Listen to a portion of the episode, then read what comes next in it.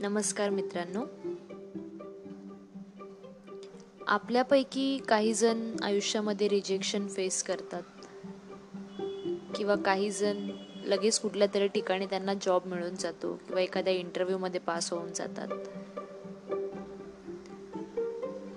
माझ्यासोबत असं काही घडलेलं नाही आहे त्यामुळे मी तर बहुतेक वेळा रिजेक्ट झाली आहे भरपूर गोष्टींमधून.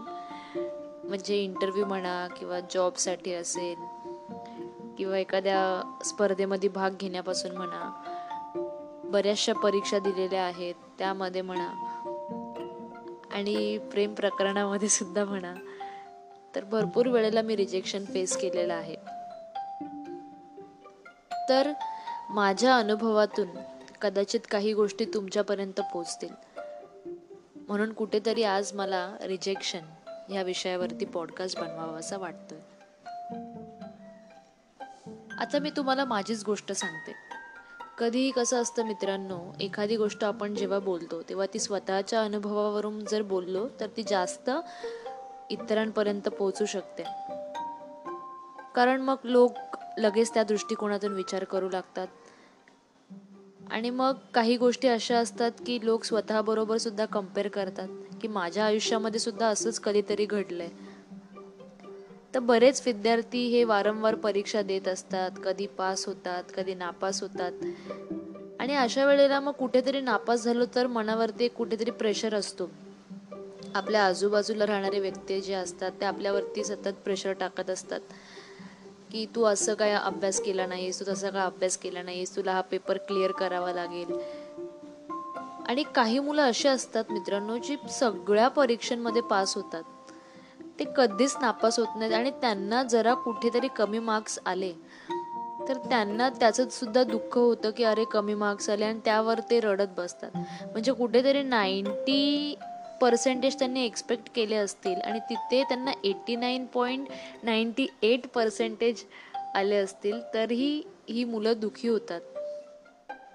म्हणजे मला सांगायचं काय आहे यावरून की आयुष्यामध्ये जर तुम्ही कधीच रिजेक्शन कुठेही फेस केलं नाही तर तुम्ही आयुष्यामध्ये पुढे जाता पण ती मज्जा राहत नाही. कधी ना कधी कुठे ना कुठेतरी तुम्ही रिजेक्शन फेस करायला हवंच. हां कुठल्याही बाबतीत म्हणा शिक्षणाच्या बाबतीत असेल इंटरव्ह्यूच्या बाबतीत असेल जॉबच्या बाबतीत असेल किंवा प्रेमाच्या बाबतीत असेल कुठे ना कुठेतरी रिजेक्शन तुम्हाला हे सामोरं जावंच लागणार आहे. तर माझा एक प्रसंग मी तुम्हाला सांगते. मी नववीला होते आणि त्या वर्षी मी सगळ्या स्पर्धेंमध्ये भाग घेतला. म्हणजे मी तशी दरवर्षी सगळ्या स्पर्धेंमध्ये भाग घ्यायची. नववीला सुद्धा घेतला. परंतु तुम्हाला माहितीच आहे की शाळेमध्ये असं असतं की जो मुलगा किंवा मुलगी सगळ्यात हुशार असते त्यांना जास्त प्राधान्य दिलं जातं प्रत्येक गोष्टीमध्ये. तशा थोड्याफार गोष्टी घडायच्या. आणि नववीला असताना मला एकही बक्षीस नव्हतं कोणत्या स्पर्धेमध्ये नव्हतं. तर मग जो वार्षिक बक्षीस वितरण समारंभ असायचा त्यावेळेला माझी आई आवर्जून यायची शाळेत कारण मला एक ना एक तरी बक्षीस असायचं. तर मी नववीला असताना मला वाटतं दोन हजार नऊ सालामध्ये एकही बक्षीस नव्हतं मला आणि माझी एक जी मैत्रीण होती जवळची तिला भरपूर साऱ्या गोष्टींमध्ये बक्षिसं होती. तर माझ्या शिक्षकांना वाईट वाटलं वर्ग शिक्षिकेला वाईट वाटलं आणि त्यांनी एक काम केलं की एका ठिकाणी दुसऱ्या मुलीचं नाव न घेता कारण त्या मुलीला भरपूर बक्षिसं होती त्या मुलीचं नाव न घेता त्या ठिकाणी माझं नाव घ्यायचं असं ठरवलं होतं. मी स्टेजवर गेले कारण नाव माझं पुकारलं गेलं होतं परंतु जी शिक्षिका ते बक्षीस देणार होती त्या शिक्षिकेला माहिती होतं की मी ती मुलगी नाही आहे त्यामुळे तिथे त्या शिक्षिकेचा गोंधळ झाला आणि तिने ते बक्षीस दुसऱ्या मुलीला देऊन टाकलं. कारण नाव तर माझं होतं परंतु ते बक्षीस माझ्या वाट्याचं नव्हतं. ते कोणातरी दुसऱ्या व्यक्तीच्या नावाचं होतं. आणि अशा वेळेला एवढी पब्लिक होती स्टेजसमोर आणि तिथून मी रिकाम्या हाताने स्टेजच्या खाली आले. तो प्रसंग पहिल्यांदाच असा घडला होता आयुष्यात. आणि तुम्ही समजू शकता की त्यामागे त्यावेळेला माझी भावना काय असेल? की स्टेजवरून एवढ्या पब्लिक समोर मला रिकाम्या हाताने खाली यावं लागलं आणि माझी आई त्या दिवशी शाळेत आली होती मला पाहायला की मला बक्षीस मिळणार आहे म्हणून. हां नंतर आईने मला फार समजवलं ह्या गोष्टीवर. मी खूप रडत होते की माझं असं कसं झालं? एकही बक्षीस नाही आहे आणि काय करणार आता आपण? मग आईने खूप समजवलं मला. मग त्याच्या पुढच्या वर्षी आम्ही दहावीला होतो. खूप मेहनत केली खूप मेहनत केली. अभ्यासही खूप चांगला केला. आणि मला त्यावेळेला टायफॉईडही झाला होता.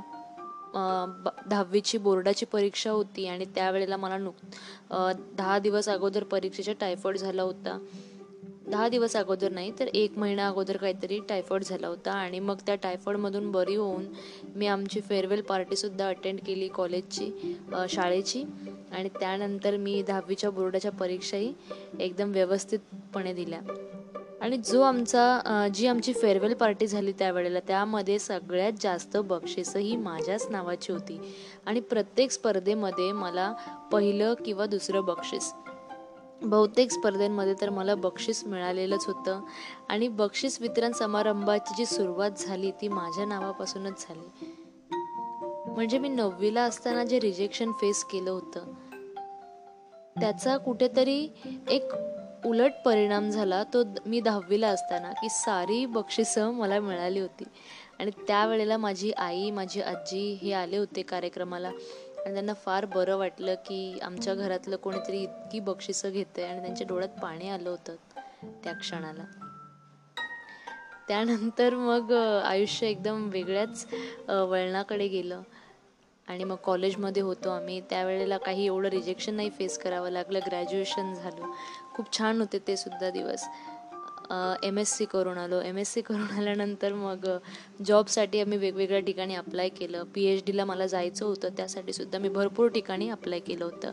आता माझ्या परिवाराचा माझ्या फॅमिलीचा असा हट्ट होता की मी मुंबईमधूनच पी एच डी करावी. कुठेही लांब बाहेर न जाता. त्यामुळे मी मुंबईमध्येच प्रयत्न करत होते. आणि भरपूर सारे मी परीक्षा दिल्या. तर आत्तापर्यंत मला असं वाटतं मी काहीतरी पंचवीस तीस परीक्षा दिलेल्या असतील. आणि त्यामधून बऱ्याचशा परीक्षा मी नापास झाले. आणि त्यानंतर जो एक आपण म्हणतो ना सिलसिला चालू होतो की तुम्ही एका लेवलपर्यंत रिजेक्ट होत जाता नापास होत जाता. आणि तिथून पुढे एक लेवल अशी असते तुमच्या आयुष्यातली की तिथून पुढे तुम्ही सगळ्या गोष्टींमध्ये उत्तीर्ण होत जाता आणि तुम्हाला यश मिळत जातं. हां पण ते यश मिळेपर्यंत तुमच्यामध्ये खूप पेशन्स हवं. खूप संयम ठेवायला हवा कारण यश मिळणं इतकं सोपं नसतं. आणि माझ्या आयुष्यातला सगळ्यात मोठा रिजेक्शन फेज जो होता तो म्हणजे पी एच डी इंटरव्ह्यूचा मी आत्तापर्यंत दहा ते बारा पी एच डीचे इंटरव्ह्यू दिलेले आहेत.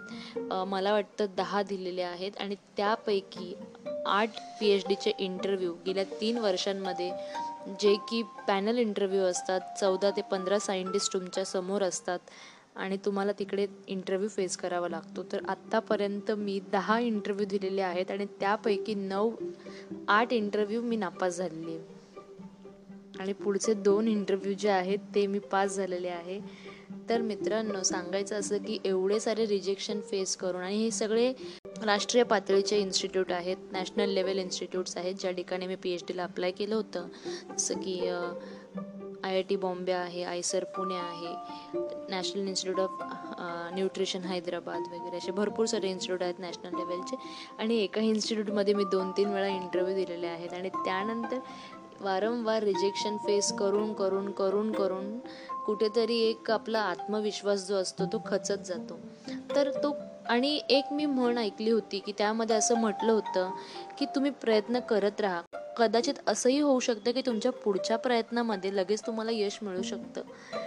आणि एक असं चित्रसुद्धा पाहिलं होतं की एक माणूस खड्डा खणत असतो आणि त्यावेळेला त्याचं जो सो सोनं जे असतं त्याला जे मिळणार असतं सोन्याचा खजिना तो थोडासा एक फूट लांब असतो आणि तो तिथे खोदायचं थांबून जातो की तो खूप प्रयत्न करतो आणि थकून जातो आणि मग तो म्हणतो की जाऊ दे आता मी प्रयत्नच करत नाही. काय करायचं? तर मग थोडंसं त्यांनी एक फूट पुढे खणलं. नवीन माणूस येतो आणि तो तिकडे एक फूट पुढे खणतो आणि त्याला तो सोन्याचा खजिना मिळतो. तर मित्रांनो मला कुठेतरी माझ्या प्रयत्नांमध्ये असं वाटत होतं की मला मी माझा जो सोन्याचा खजिना आहे तो गमवायला नको. त्यामुळं प्रयत्न चालू ठेवले आणि माझ्या घरातल्यांनी माझ्या आईने सगळ्यात जास्त मला या गोष्टीसाठी सपोर्ट केलेला आहे. आणि माझे शिक्षकसुद्धा आणि जो काही स्ट्रेस असतो या पिरियडमधून जेव्हा तुम्ही रिजेक्ट होता प्रत्येक ठिकाणी आणि त्यानंतर तुम्हाला जे पुन्हा नव्याने उभं राहायचं असतं ते खूप महत्त्वाचं असतं. बरेचसे माझे फ्रेंड्स आहेत त्यांनीसुद्धा मला या गोष्टीसाठी सपोर्ट केलेला आहे आणि गेल्या तीन वर्षांच्या प्रयत्नानंतर आज कुठेतरी मला एका नॅशनल इन्स्टिट्यूटमध्ये पी एच डीसाठी ॲडमिशन मिळालेलं आहे. आणि हे खरंच फक्त माझंच यश नाही आहे तर माझ्या फॅमिलीचं माझ्या मित्रमैत्रिणींचं आणि माझ्या शिक्षकांचं आणि वारंवार ज्या लोकांनी मला सातत्याने मदत केलेली आहे या गोष्टीमध्ये. त्या सगळ्यांचं हे यश आहे. बरं मित्रांनो हे सगळं मी सांगितलं माझ्या पी एच डीच्या इंटरव्ह्यूबद्दल आणि जॉबच्या इंटरव्ह्यूमधून सुद्धा मला भरपूर वेळा रिजेक्ट केलेलं आहे. एका ठिकाणी तर असं झालं की त्या जॉबच्या पोस्टसाठी सगळी मुलं आलेली होती आणि मी एकटीच मुलगी होती. त्यामुळे कुठेतरी मी रिजेक्ट झाले होते त्या इंटरव्ह्यूमधून आणि काही ठिकाणी तर असं होतं की ट्रॅव्हलिंगचा प्रॉब्लेम आहे त्यामुळे मला रिजेक्ट केलं गेलं होतं. सुरुवातीला नवीन नवीन जेव्हा एम एस सी करून जॉब शोधायला गेले त्यावेळेला माझ्याकडे नेट सेट एक्झाम क्वालिफिकेशन नव्हतं. त्यामुळे मला कॉलेज कॉलेजमधून रिजेक्ट केलं गेलं होतं. असे भरपूर सारे मी रिजेक्शन फेस केलेले आहेत.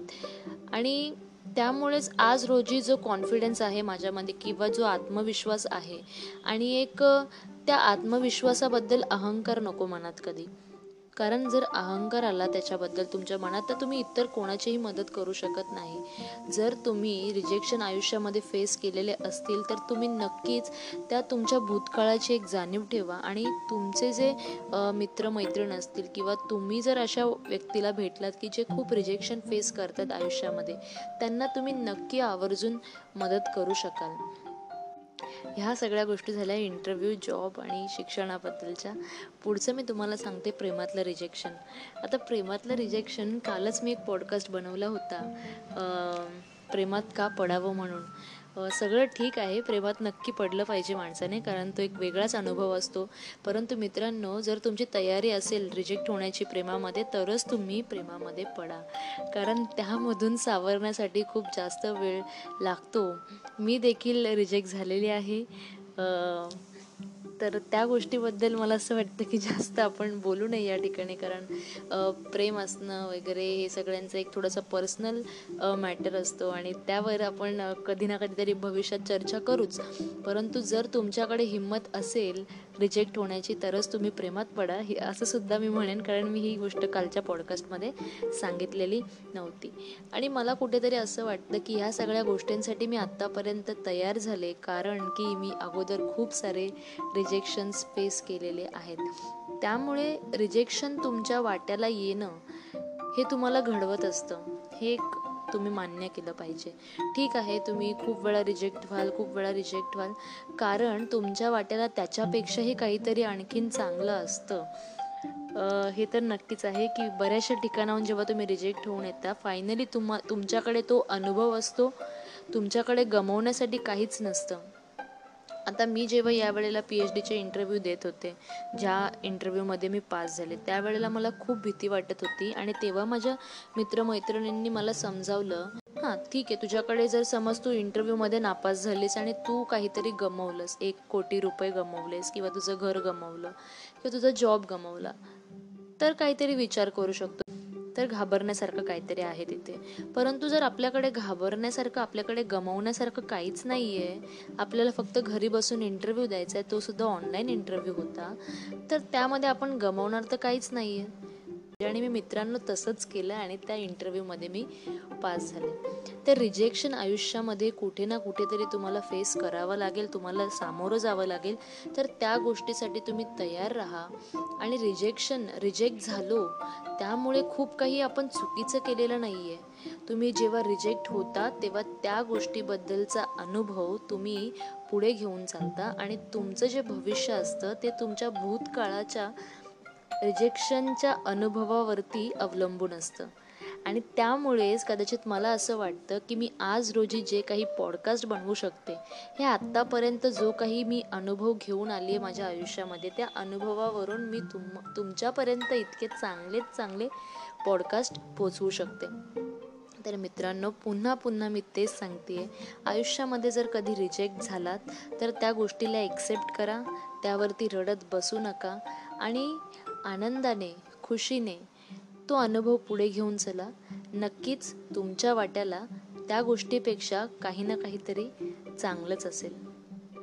तुम्हाला जर पॉडकास्ट आवडला तर मला नक्की आवर्जून सांगा. धन्यवाद.